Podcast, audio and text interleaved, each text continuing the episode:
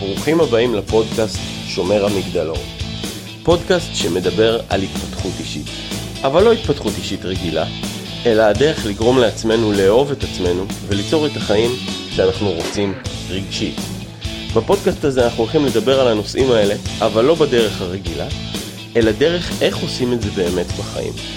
כל שבועיים אני אארח מישהו שיש לו ערך גבוה להביא לכם, וכמובן שאוסיף משל עצמי. האזנה נעימה. ברוכים הבאים לפודקאסט שומר המגדלור. פרק ראשון. כן. איזה ריגוש. ממש. מהמם, את יודעת, אני מקשיב לפודקאסטים כבר שנים, עוד מ-2009, כשאף אחד לא ידע מה זה פודקאסט, ותמיד אמרתי לעצמי יום אחד, והנה היום אחד הזה מגיע היום. איזה כיף. נכון, נכון. איזה וזה תענוג. רק הפרק הראשון, וממנו יהיו עוד הרבה. אמן ואמן. יאללה, מרגש. כן, אז אה, אנחנו נספר למי ששומע אותנו, שכל אחד מאיתנו מגיע מקריירות שונות. אתה בעברך היית בתחום ההייטק, ועברת משם לתחום ההתפתחות האישית, אה, ובעצם ב-14 שנים האחרונות יצרת את חברת הרגלים מנצחים. נכון, היא- לא הייתה חברה בהתחלה, היא הייתה אני עוסק מורשה. עם ביצים רועדות, אבל כן, זה מה שהיה בהתחלה. ומשם, בשנתיים האחרונות, אה, פיתחת וייצרת את אה, שיטת המגדלור. נכון. בעצם, אה, ואתה עדיין מדייק אותה, והיא עוצמתית, ואני בעצמי עברתי תהליך מאוד משמעותי בשיטה הזו יחד איתך. נכון. אתה רוצה להרחיב על זה קצת? אז כן, קודם כל, אני, היום כשאנחנו מקליטים את זה עוד חודש, אני בן 50, שזה לא מצחיק. זה לא מצחיק. קולולולולו. קולולו. בסדר. תלוי את מי שואלים. תלוי את מי שואלים, כן. אה, ובעצם אני באמת 14 שנה כבר בתחום ההתפתחות האישית, והקמתי את אה, הרגלים מנצחים כשהייתי עובד הייטק, ואחרי שנה כבר פרשתי כדי לעשות את זה במשרה מלאה. ובשנים שעברו מאז אימנתי משהו כמו 5,000 איש, ועשיתי סדנאות ותהליכים ארוכי טווח, ותהליכים אישיים, ואימוני חברות, ומה שאת רק יכולה, נגעתי בכל דבר. אה, בשנתיים האחרונות בעצם לי, הייתה לי איזושהי הברקה שאפשרה לי, אה, אנחנו נספר עליה אולי בהמשך ואולי בפרקים אחרים, בעצם משנה את הצורה שבה התפתחות אישית בכלל עובדת.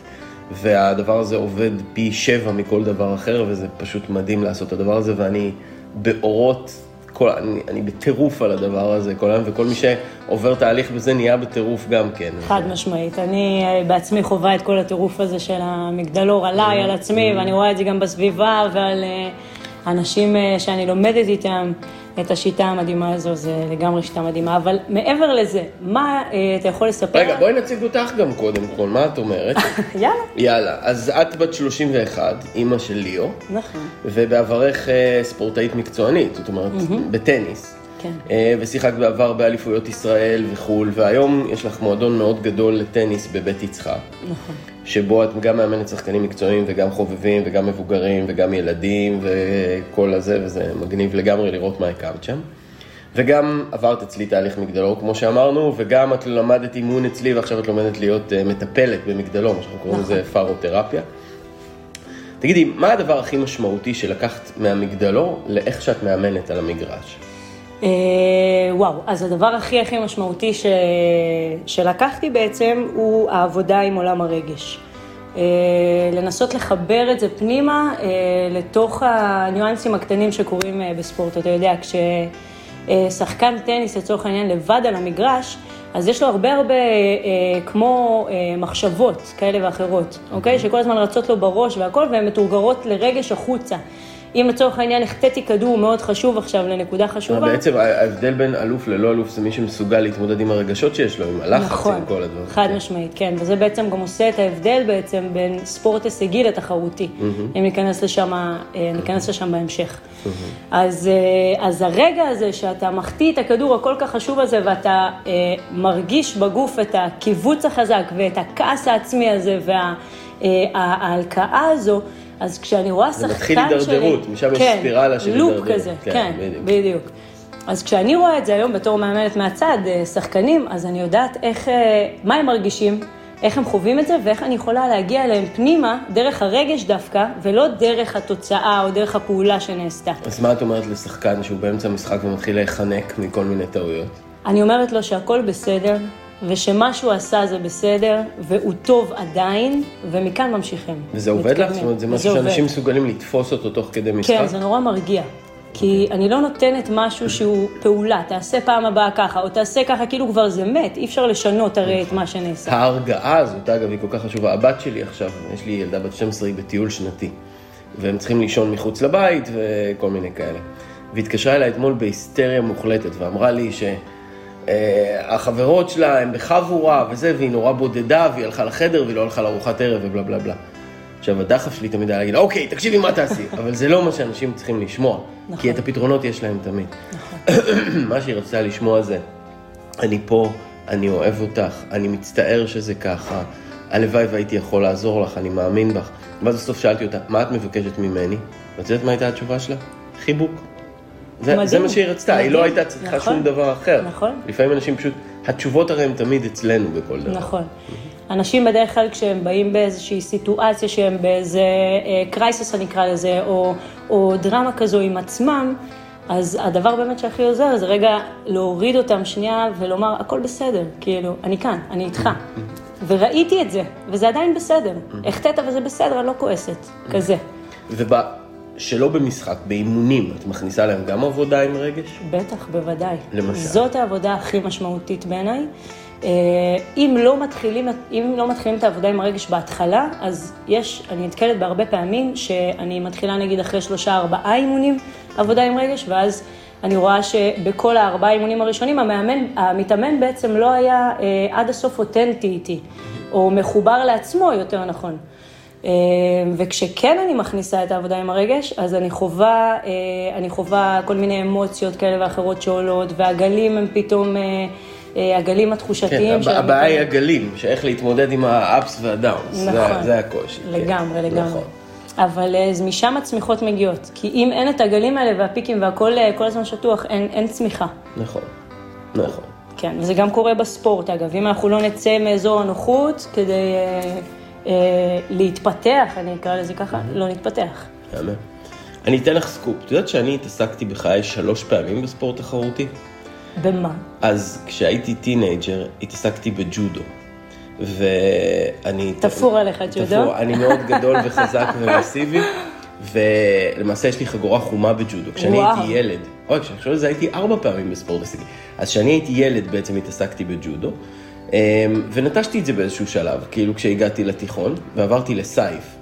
אבל כשהייתי בטכניון, בטכניון מחויבים לקחת אה, מקצועות ספורט, אז חזרתי נכון. לג'ודו, והשתתפתי בכמה אליפויות אס"א והבאתי מדליות, ולמעשה, הפעם הראשונה שהייתי באליפות אס"א, אס"א זה אגודת כן, הספורט כן, של אה? האוניברסיטאות, שהייתי באליפות אס"א בווינגייט בתור סטודנט שנה ראשונה בטכניון, הקרב הראשון שלי היה נגד איזה בחור בשם אריאל זאבי, שזה אריק כן, זאבי, כן. לא ידעתי מי זה.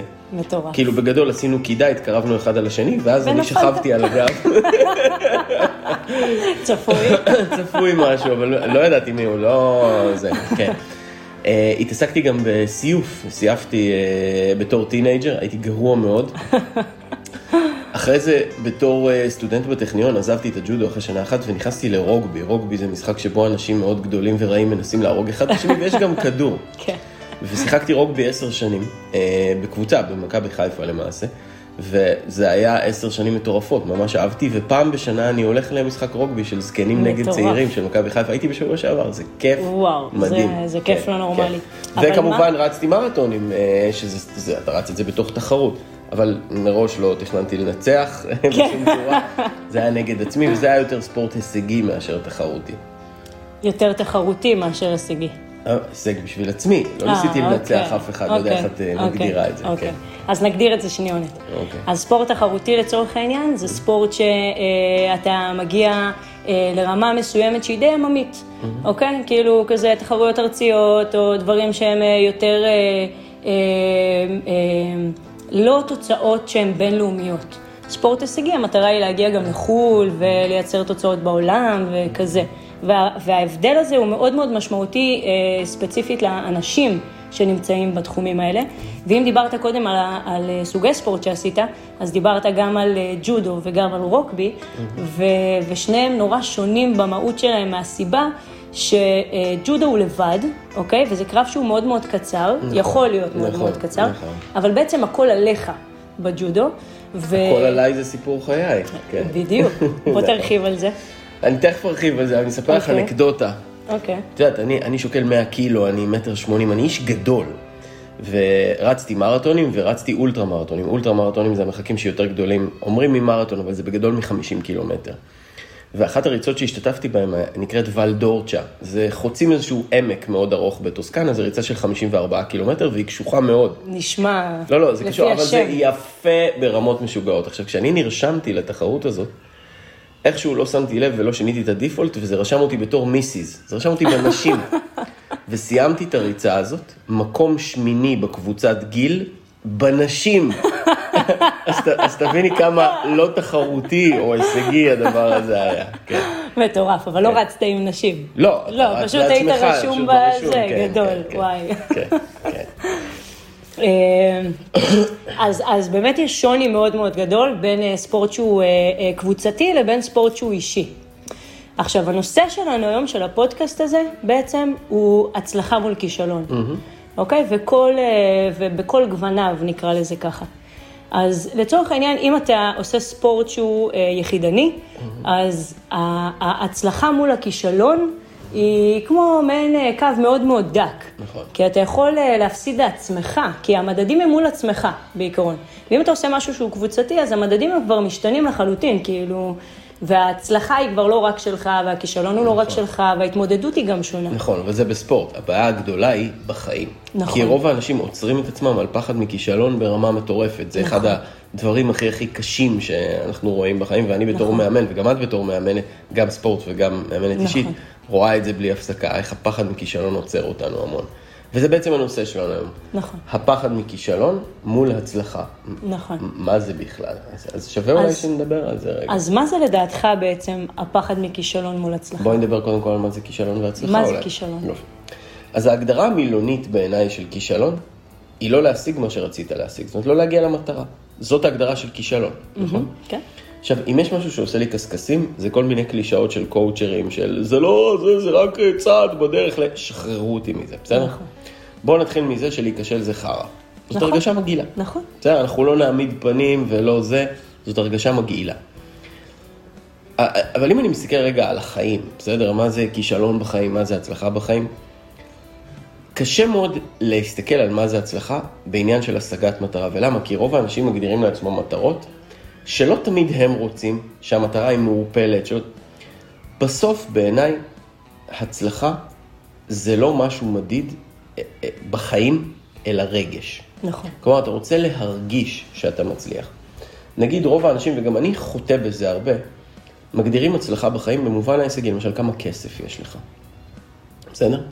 אבל אם יש לך כסף, זה לא אומר שום דבר על איך אתה חי, האם כיף לך, האם טוב לך בחיים, איך מערכות היחסים שלך. כלומר, מה שווה כמה כסף יש לך אם אתה בא אני חושבת לבד שפשוט בערב אנשים הביתה. מקבילים את הנושא של הצלחה מול מטרה. זאת אומרת, הם, הם מקבילים את הנושא של מטרה, הם אומרים, אוקיי, זו המטרה שלי, ואם אני אגיע אליה, אני אחשב כאילו הצלחתי, נכון. אוקיי? ואז... בספורט, אגב, זה מאוד ברור מה זה הצלחה נכון. ומה זה כישלון. אבל בחיים האישיים זה ממש לא ברור. נכון. בעיניי הצלחה זה שכיף לך בחיים. באופן כללי, לא ברמה של 100%.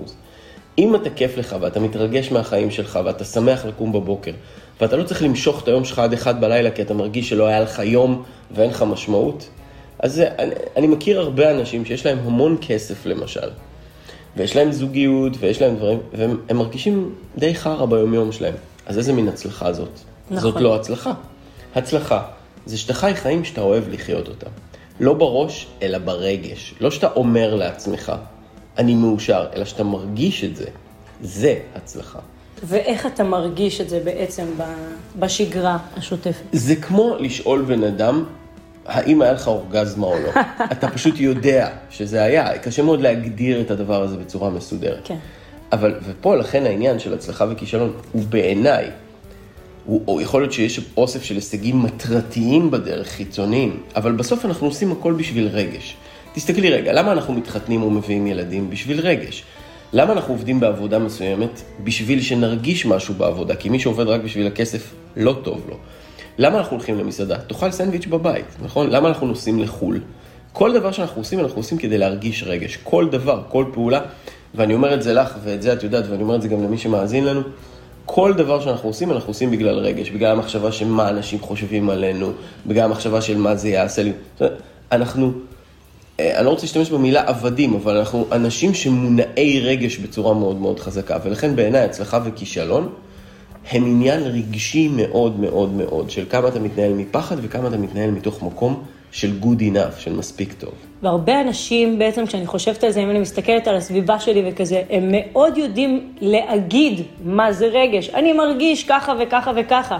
או לספר על אה, רגשות כאלה ואחרים, אבל הם לא באמת מרגישים את הרגשות האלה, הם חושבים שהם מרגישים אותם. אתה יכול להרחיב על זה קצת? כן. אחד הדברים שאנשים בעיניי עושים הרבה, זה חושבים על רגש. זאת אומרת, הם מנתחים רגש, בדיוק. אבל לא מרגישים אותו. טוב, יש הרבה אה, סגנונות של אנשים שאני חווה, גם אם זה, אם זה בקליניקה ואם זה אה, חברים שלי, ו... אה, שכל אחד מהם בעצם יש לו, אה, תופס דמות אחרת בחיים שלו. אם אני אעשה פה איזושהי מטאפורה על אה, משחק כדורגל לצורך העניין, אז במשחק כדורגל יש את הקהל בעצם, שהקהל מתעסק בלהסתכל על המשחק ולשפוט אותו מהצד, בעיניים שלו, לתת, נכון. את, לתת את הדעת מהעיניים להיות שלו. להיות בעד או נגד. בדיוק. או שלהגיד לא אכפת לי. נכון, נכון. נכון. ו... ויש גם אנשים כאלה מן הסתם, זה טיפוסים מסוימים. אגב, אתה, אתה בחיים לפעמים קהל, נכון, זאת אומרת... חד בוא, משמעית. כן? אתה יכול להיות בכל הסגנונות, אבל יש איזשהו תפקיד אחד מרכזי שאתה, לוקח, שאתה לוקח יותר. נכון כן. מאוד. אז, אז יש את הקהל ויש את המשקיף לצורך העניין, שהוא נמצא על הקווים והוא כזה מסתכל והוא נותן את הצהוב או אדום. זה השופט אה, למעשה, שזה, כן? כן, בדיוק. כן. והשופט אה, נותן את הדעת גם על משהו שכבר נעשה, זאת אומרת שהוא גם מתעסק באיזשהו זמן עבר, נכון ונותן ביקורת מסוימת. אלו האנשים שמבקרים אותך בחיים על הדברים, ואומרים לך מה בסדר ומה לא בסדר. וכשאנחנו. מתחילים את החיים, בדרך כלל זה ההורים שלנו. נכון. שמסבירים לנו מה רע ומה טוב, וזאת הסיבה שיש העברה דורית. זאת אומרת, אתה מתנהג כמו אחד ההורים שלך, באופן של נגיד עד 70 אחוז בערך, אתה מעתיק את אחד ההורים שלך, אחד לאחד ברמת האמונות וההתנהגות. נכון, נכון. ויש את, ה, אני קוראת לו הגרוע מכל, שזה בעצם הפרשנים, נכון. שהם יושבים בכלל מחוץ למגרש, במזגן, באיזשהו... ומנתחים את מה שהיה. את מה שהיה, ומנתחים ונותנים ביקורת שהיא הרבה פעמים יכולה או לרמוס, או מאוד להעצים. נכון, אבל את יודעת מה טוב, מה כיף בלהיות פרשן? שאתה תמיד צודק. נכון, כי אתה דיברת על מה שכבר היה בעבר. מצד שני, לפרשן יש עונש מאוד גדול, וזה שהוא עובד בכדורגל ולעולם לא ינצח. נכון, חד משמעית. וזה עונש מאוד גדול, כי הוא מחוץ למשחק, הוא לא בפנים נכון. בכלל. וזה אנשים שגם בחיים שלהם בדרך כלל מחוץ למשחק, כל אלה שמדברים מאחורי הגב ומרחיבים, וכאילו גם אני אפילו אקח את זה יותר פנימה לבוגדים, או מנהלים מערכות יחסים מהצד, אחרות, וכאילו, כזה. אה, ויש את השחקנים על המגרש, שהשחקן שבעצם בוחר לבעוט את הבעיטה ולהכניס את הגול או לא להכניס אותו, נכון. בדיוק. יש לו סיכון ש... גדול, אבל אפשרות להצלחה גדולה, אבל הוא בעצם היחידי שיכול להשפיע על תוצאת המשחק. בדיוק, והוא... כי לא הקהל ולא השופט ולא הפרשן יכולים להשפיע על תוצאת המשחק. נכון. והוא חי בעצם את החיים שלו בהווה, בכאן נכון ובעכשיו. נכון מאוד. והרבה פעמים אני תופסת את עצמי בנקודות מסוימות בחיים שלי, שאני אומרת, אוקיי, אני, אני שחקנית היום בחיים שלי, אוקיי? אני מתפקדת כשחקנית, אבל פה, רגע, תפקדתי לא כשחקנית, אולי כקהל, אולי כ... אבל, אבל הדס, זה מאוד לגיטימי להיות בכל העמדות האלה, אבל הבעיה מתחילה, כי אתה לא יכול להיות שחקן בהכל. אני חושב שדיברנו קודם על הכל עליי, ואמרנו נכון. שנחזור לזה. אני למשל, מצאתי שאני שחקן כמעט בכל תחום בחיים, אבל אני חי בתחושה שהכל עליי. שאת יודעת כמה זה מעייף? להיות מסי בכל דבר. נכון. זה הדבר הכי מעייף בעולם, ולא מתאים לי לעשות את זה יותר. נכון. ולכן זה ממש בסדר להיות לפעמים פה ולפעמים פה. הבעיה היא שבתחומים החשובים לך, אתה לא יכול להיות שום דבר שהוא לא שחקן. יפה, ויש אנשים שבתחומים החשובים שבחיים שלהם, אם זה לצורך העניין המשפחתיות שלהם, התא המשפחתי שלהם, או העסק שלהם, שהם בנו אותו הרי. נכון מאוד. ואז שם הם נהפכים להיות משהו שהוא לא השחקן בעצם. למה הדבר הזה קורה? הדבר הזה קורה כי זה קל. אני יכול להגיד לך, אני, כשאני הייתי נשוי, אני הייתי 25 שנה בזוגיות. מתוכם הייתי נשוי 20 שנה והבאנו שלושה ילדים לעולם. מי שהיה השחקן המרכזי מול הילדים זאת גרושתי. היא זאת שהייתה, ניהלה את הסיטואציה בבית, כמו שקורה בהרבה משפחות. עכשיו, אני לא הייתי פרשן ולא הייתי על הקווים, אני הייתי מעורב, אני הייתי אבא מעורב, אני... אבל בהחלט לא, לא הייתי שחקן כמוה. ואחרי שהתגרשתי, אני קיבלתי החלטה שהגישה שלי, הילדים אצלי חצי מהזמן, הגישה שלי היא שאני חד-הורי. הכל עליי.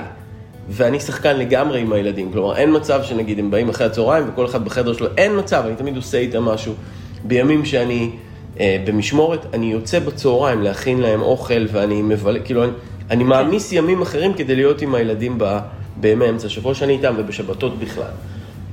אז זה הרעיון, שאתה זז מלהיות מישהו שרק מתלונן ומסביר למה לא עובד ולא זה, שזה הפרשן או הקהל, ללהיות מעורב בתוך המשחק, שבו יכולים להיות גם כישלונות, ובו יכולים להיות גם בעיות, וזה בסדר. וגם הצלחות, כי רק במקום הזה בעצם רק אפשר שם יש לצמוח. הצלחות. בדיוק, אין הצלחה, אלא אם כן. אתה שחקן. חד משמעית. יש חוק, שאם אתה רוצה תוצאה, לפני התוצאה יש פעולה. נכון. תמיד. אי אפשר לברוח מהדבר הזה. נכון?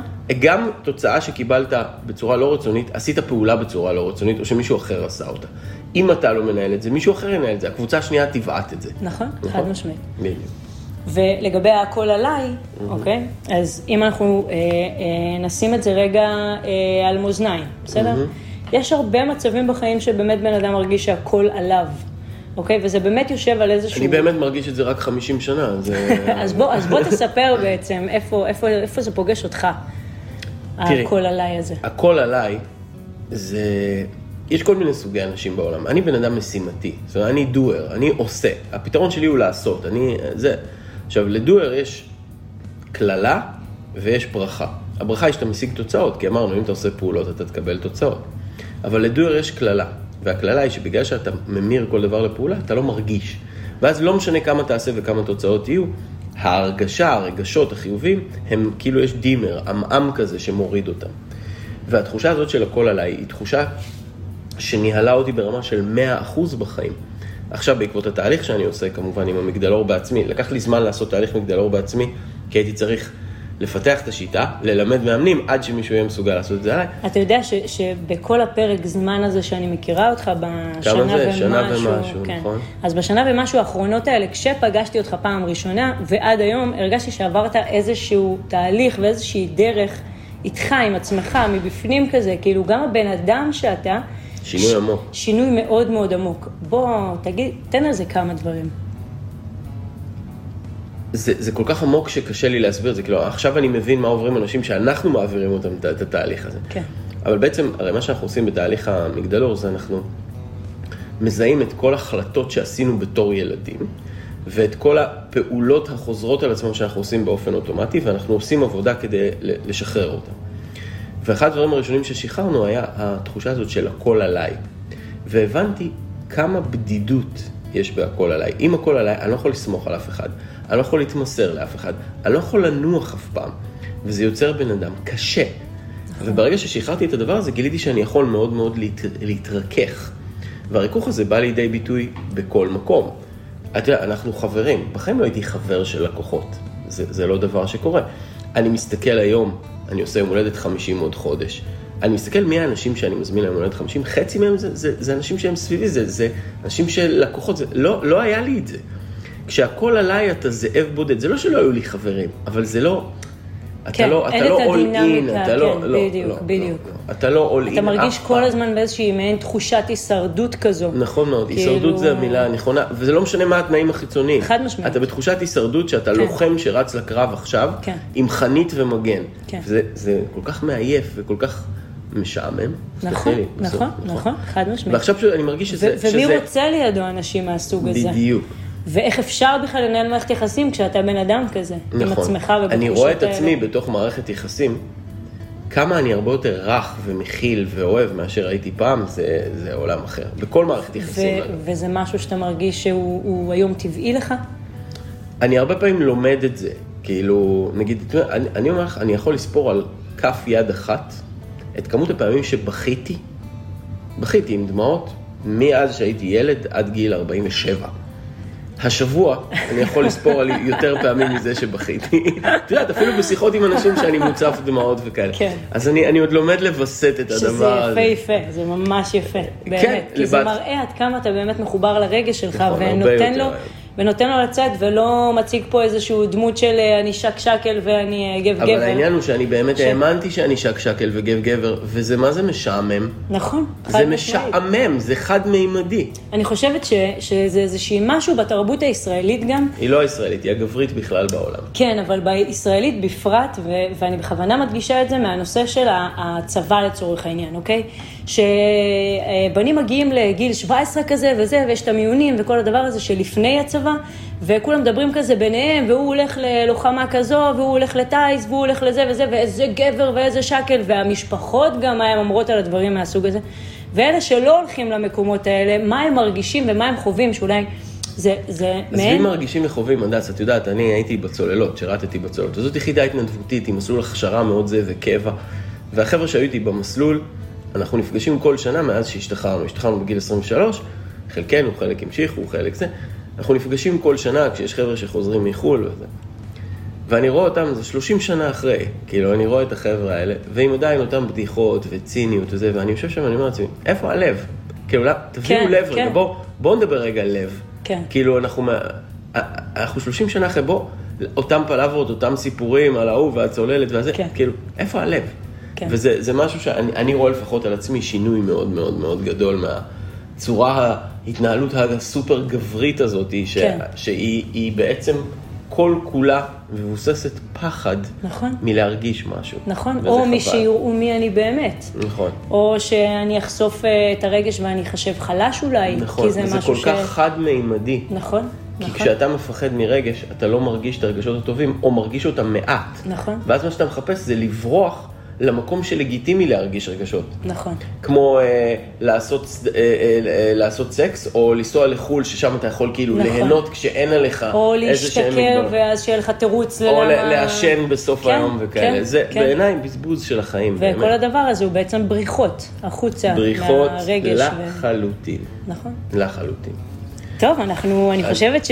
אני חושב שאולי נעבור לפינות, אז זהו, אני חושבת שהגענו. לפינה- הפינות, אז זהו. אני, אני החלטתי שאני עושה פודקאסט, יהיה בו פינות קבועות. אוקיי, אז הפינה הראשונה שאני הייתי רוצה לעשות, אוקיי. באנגלית קוראים לזה AMA, Ask me anything.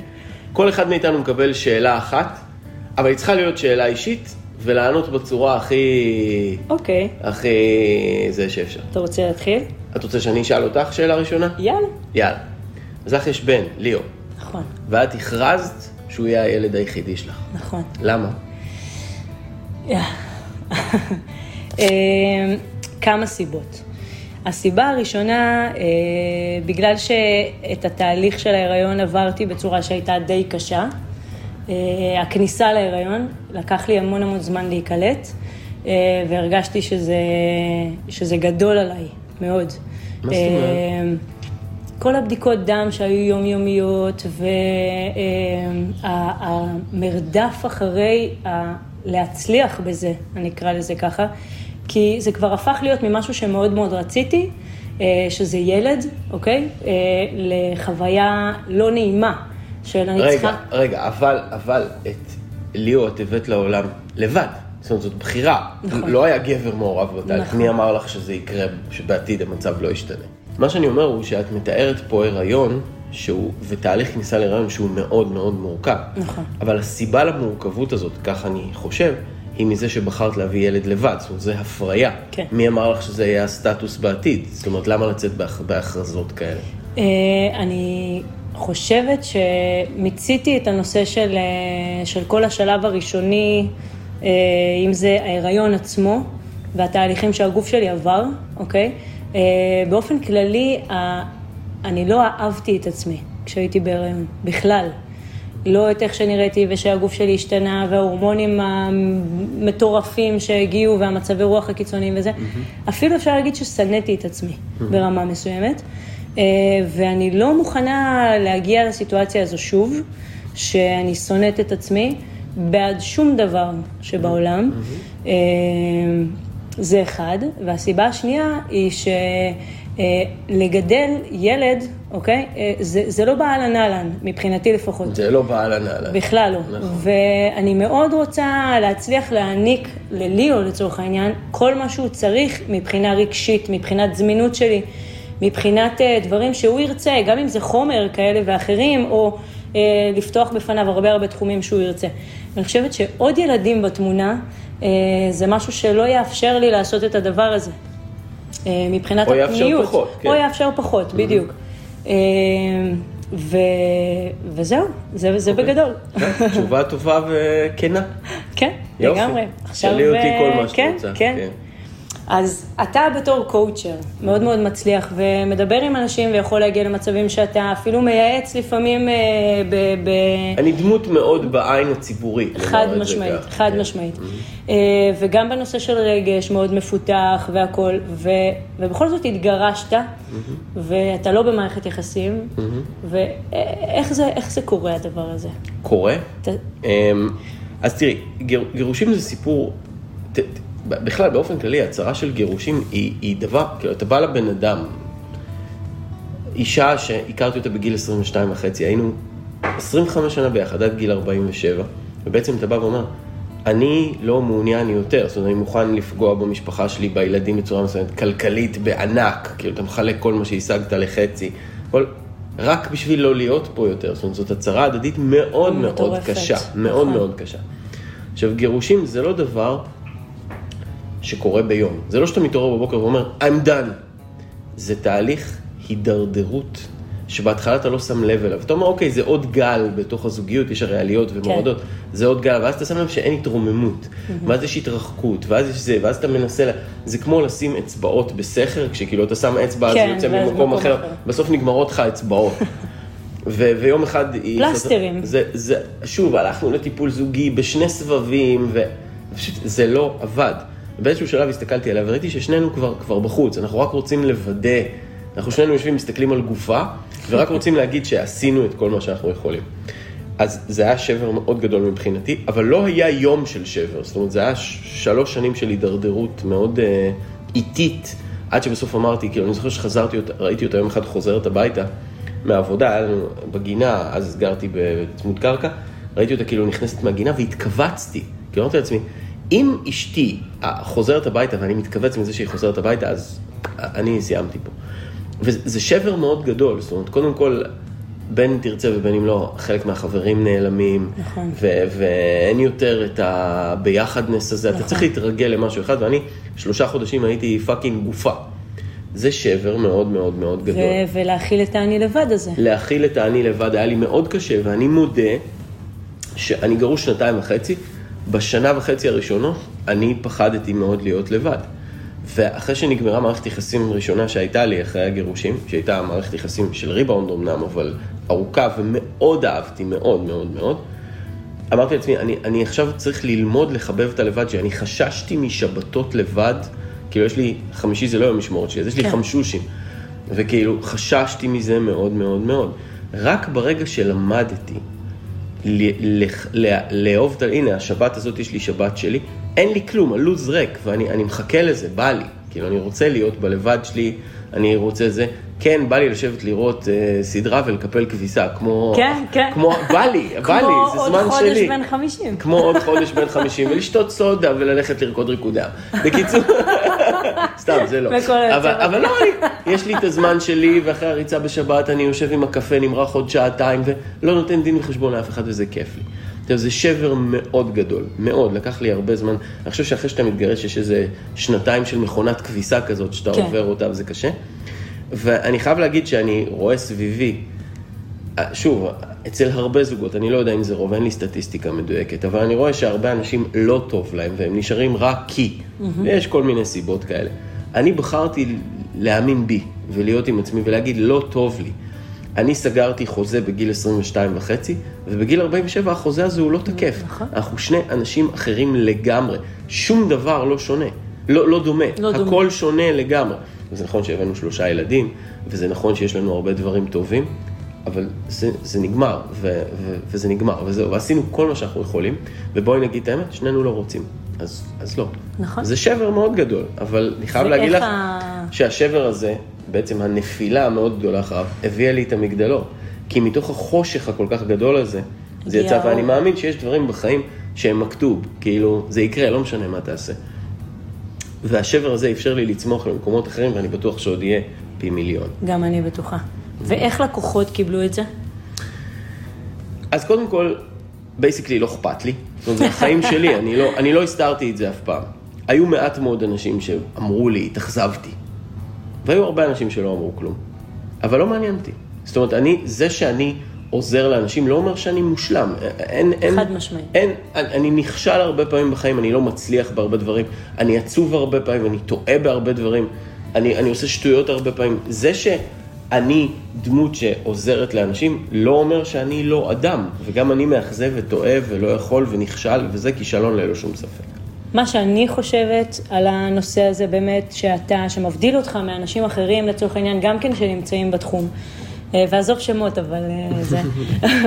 אני חושבת שאתה באמת אותנטי, שאתה נכון. באמת, מה שרואים החוצה זה בדיוק מי נכון. שאתה. אין שום לי דבר פרסונה מזה הוא לא... בימתית, אני מתנהג אותו. דבר תמיד. שום דבר הוא לא פייק, הכל, הכל הוא לגמרי אמיתי, וגם היום כשאני מכירה אותך ברמה החברית, אני רואה כמה אתה באמת אותנטי עם כל בן אדם ועם כל סיטואציה, ואתה לגמרי מביא את עצמך ועומד על, ה, על הדברים שמאוד מאוד חשובים לך. אה, וזה מדהים לראות את זה מהצד, כי זה לא תודה. קורה כלפי חוץ עם, עם, לצורך העניין, אנשים אחרים, כי הם באים ומראים איזושהי פסאדה מסוימת. נכון, פאסון, נכון? לא מאמין בזה, קשקוש. כן? שנעבור לפינה טוב, השנייה שלנו? הפינה השנייה, הפינה השנייה הזאת פינה שמאוד מרגשת אותי. יש לנו פה אה, שתי כוסות של שט, בסדר? אנחנו עושים דבר כזה. תסביר על הפינה קודם כל. אוקיי, הפינה. הפינה נקראת הצוחק ישתה. כל אחד בתורו, כל אחד בתורו מספר בדיחה. מי שצוחק, כולל הבן אדם שסיפר את הבדיחה, צריך לשתות שט, בסדר? אוקיי. עד שני צחוקים, אוקיי. אוקיי? סבבה? זה כל אחד בתורו מספר. כל אחד בתורו מספר בדיחה, ואסור לצחוק. לחייך מותר, אבל אם יש האוויות פנים מעבר לחיוך, או שיוצא קול, הפסדת ואתה שותה שוט. בסדר? טוב, את רוצה להיות זאת שמספרת ראשונה, או אני זה שיספר ראשון? אה, אתה תספר ראשון. אוקיי, אבל צריכה להסתכל לי בעיניים, הדס. שימי לב לזה. מה ההבדל, מה ההבדל בין משאית גופות למשאית חול? שמשאית חול אי אפשר לפרוק עם קלשון. שוט, נשמה. ניסיתי, אני, אני, אני אסביר את זה, ניסיתי להחזיק את זה בפנים. לא, לא, לא לא עבר. שתי שוט. שתדעי לו להשתעל את השוט החוצה. כן, תורף. טוב, רגע. יופי. טוב, אז אחרי, אחרי השוט שלך, עכשיו תורך, קדימה. make טוב, your best shot. אני מזכיר. לך שגם את, אסור לך לצחוק, כי אחרת תשתי שוב, וזה יהפוך אותי למנצח. וחבל. בסדר. אוקיי, עכשיו אני שואלת אותך. גבר מתחיל עם מישהי ושואל אותה, אפשר לשאול מאיפה את נסיכה? ואז האישה עונה לו, אני מגן עדן. ואז הוא אומר לה, מה אני צריך לעשות כדי להגיע לשם? ואז היא אומרת לו, למות. נחמד. איזה רקוב אתה! מה זה? טוב, תורי. אוקיי. שימי לב לזה. כבר את צוחקת? אני רואה פה את השוט לא. השני. אוקיי. בדיחה שנייה. מה ההבדל בין פרארי לגופה של גבר אלמוני? אין לי פרארי בחנייה. לא מצחיק. אוקיי, פחות, אוקיי. אוקיי, בבקשה. רגע, מה זה עכשיו? לא, זה היה בלי אה, קשר, אוקיי, זה היה אוקיי, סימן פיסוק, אוקיי? שני, כן, בבקשה. טוב, מרוקאית אומרת לבעלה, אני מוכנה לקפוץ מעזריאלי בשבילך, מה אתה מוכן לעשות? אז הוא אומר לה, להקפיץ אותך לשם. יפה, זה נחמד. אוקיי, oh my god. משאית נוסעת בכביש. פתאום היא רואה שני תותים מונחים על הכביש. אז היא צופרת להם, תות, תות. תודה רבה, שתי את השוט השני שלך. איזה גרועה, אלוהים אדירים. לחיים עוד. אז אחרי הפודקאסט המהמם הזה, אני רוצה ש... מזל טוב, כאילו. מזל טוב, כן, כן, כן, פעם כן, ראשונה, כן, זה... מזל, הרבה מזל טובים יהיו פה החודש. אמן. אז אה, אני רוצה שתספר קצת איך אפשר אה, ליצור בעצם קשר אה, איתך ועל על אירועים קרובים שעומדים לקרות. מעולה. אז קודם כל, אני מניח שאנשים ישמעו את הפודקאסט הזה הרבה אחרי המועד הזה, ולכן אין טעם להגיד אירועים קרובים. אני רק אגיד, יש לי אתר, פשוט תגגלו אליעוז שחף, אתם תגיעו לאתר, האתר הוא הרגלים.com, כן? אפשר להגיע לאינסטגרם שלי שזה אליעוז שחף, ולפייסבוק שזה אליעוז שחף הרגלים של מנצחים, ובטיק טוק אני תחת השם אליעוז שחף, E-L-I-O-Z, כן, שחף. ופשוט תעקבו, תראו, אני מעלה לשם המון, יש המון תכנים, המון סרטונים, המון עניינים. המון המון ערך. המון ערך, ובואו, בואו. אז יאללה, סוף פרק ראשון. סוף פרק ראשון. מרגשת. לגמרי. לגמרי, היה יופי, כיף. אז היה כיף, ואנחנו, אני מתכוון להעלות פרק אה, כל שבועיים ככה, ו... ומעניין, מעניין? היה לי כיף איתך. גם לי איתך. יאללה, מותק.